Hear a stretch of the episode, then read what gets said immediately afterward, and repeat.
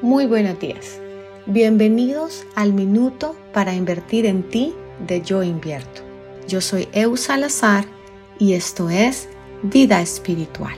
Esta mañana quiero compartirte la importancia de la intención con la que hacemos o decimos las cosas.